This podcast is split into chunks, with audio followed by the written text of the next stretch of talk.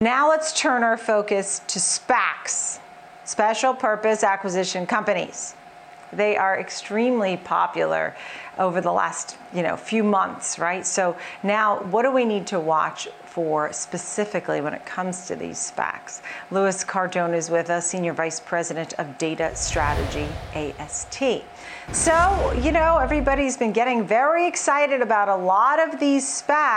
So many, in fact, there's more money been put into SPACs than old school IPOs as we know them, bringing some of these names to market. And there's a lot of pros and a lot of cons. Tell me some of them.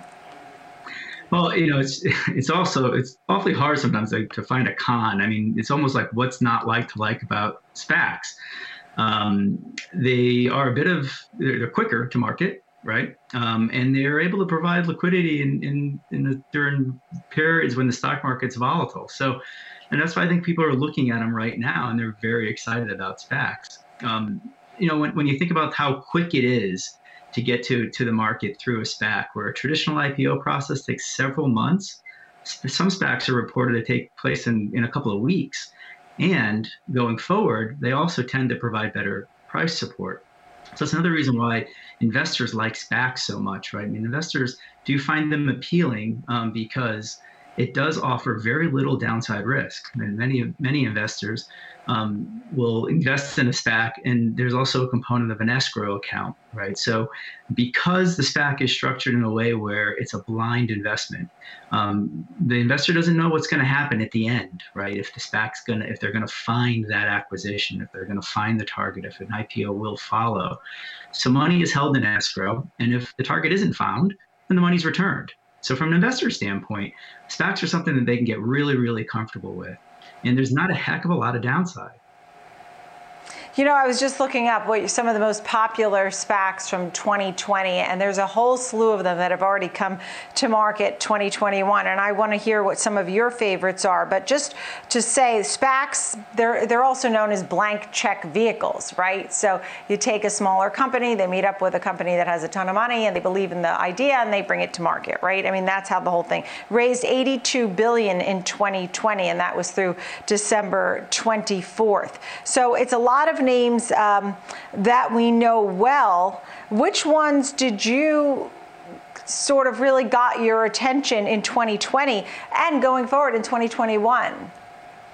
Yeah, you know, it's it's really you know when you think about it, it's the new economy um, companies that are really getting people excited about um, EV, um, electric vehicles. Um, that's a that's an area that's really leveraging the SPAC um, space to to get to get the companies um, you know these these companies funded and to the IPO.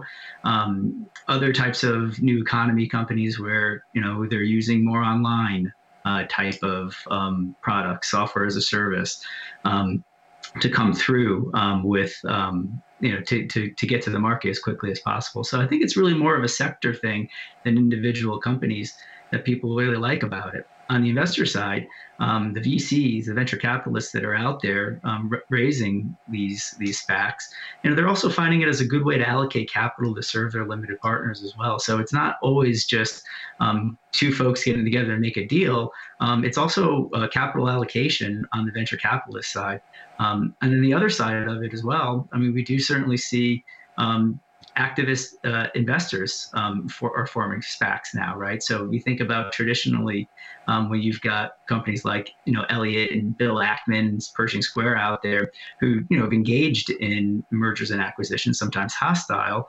Um, these SPACs are a way of funding that type of activity, um, where they could really help um, drive you know new opportunities for themselves. So it really is you know a way of getting to new sectors um, the new economy. I think when we think about what we like out there, we like the new economy uh, play through SPACs.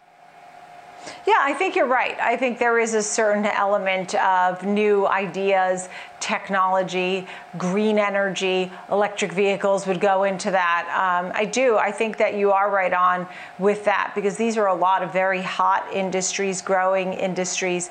But we can't say that there aren't any cons. Um, when these things come to market, particularly during a time where we might see a trading frenzy or a lot of enthusiasm around one name where a stock might shoot up and you buy it thinking it's the greatest thing since sliced bread. I mean, you can sell it, but it may be on its way back down. I mean, there's no guarantee when you buy a stock that this stock's going to go higher. Yeah, and you know what? It's one of those situations you live by the sword and you die by the sword, right? So SPACs really do enjoy market volatility, but a shift in the market could really hurt some of these companies, right? So you are looking at companies that look for growth, right? So um, perhaps as a reflation trade gets starts moving in, in the the investment dollars that are put into technology. We talked a little bit earlier about how the Nasdaq's been down. Um, that shift of capital away from growth stocks, maybe towards value stocks, you know, could make it very difficult for an investor who's owning a SPAC. Right? Um, it's all about future growth and it's a blind investment. You don't know what's coming out on the other side of this. So you really are trusting, you know, the the the private equity firms, the venture capitalists who are out hunting for this growth opportunity. So that is something to watch for as, as we move into 2021 and then next in the following year in 2022. You know, what happens with the overall market and how can that affect, you know, a, a pure growth play that's a SPAC? Yeah, and it's amazing how many blank check companies are out there I don't think anybody realized, you know, I've been on Wall Street for over 20 years, right? IPO, IPO day. I mean, we were scratching our heads when we started to hear about a direct listing. And now just the world of SPACs hit us on the head like an anvil, right? I mean, nobody really knew that. So I wonder, you know, what happens to the world of IPOs as we know it five years from now. Louis, we'll have you back. We'll talk more about this. Louis Cardone, Senior Vice President of Data Strategy at AST. Thank you very much.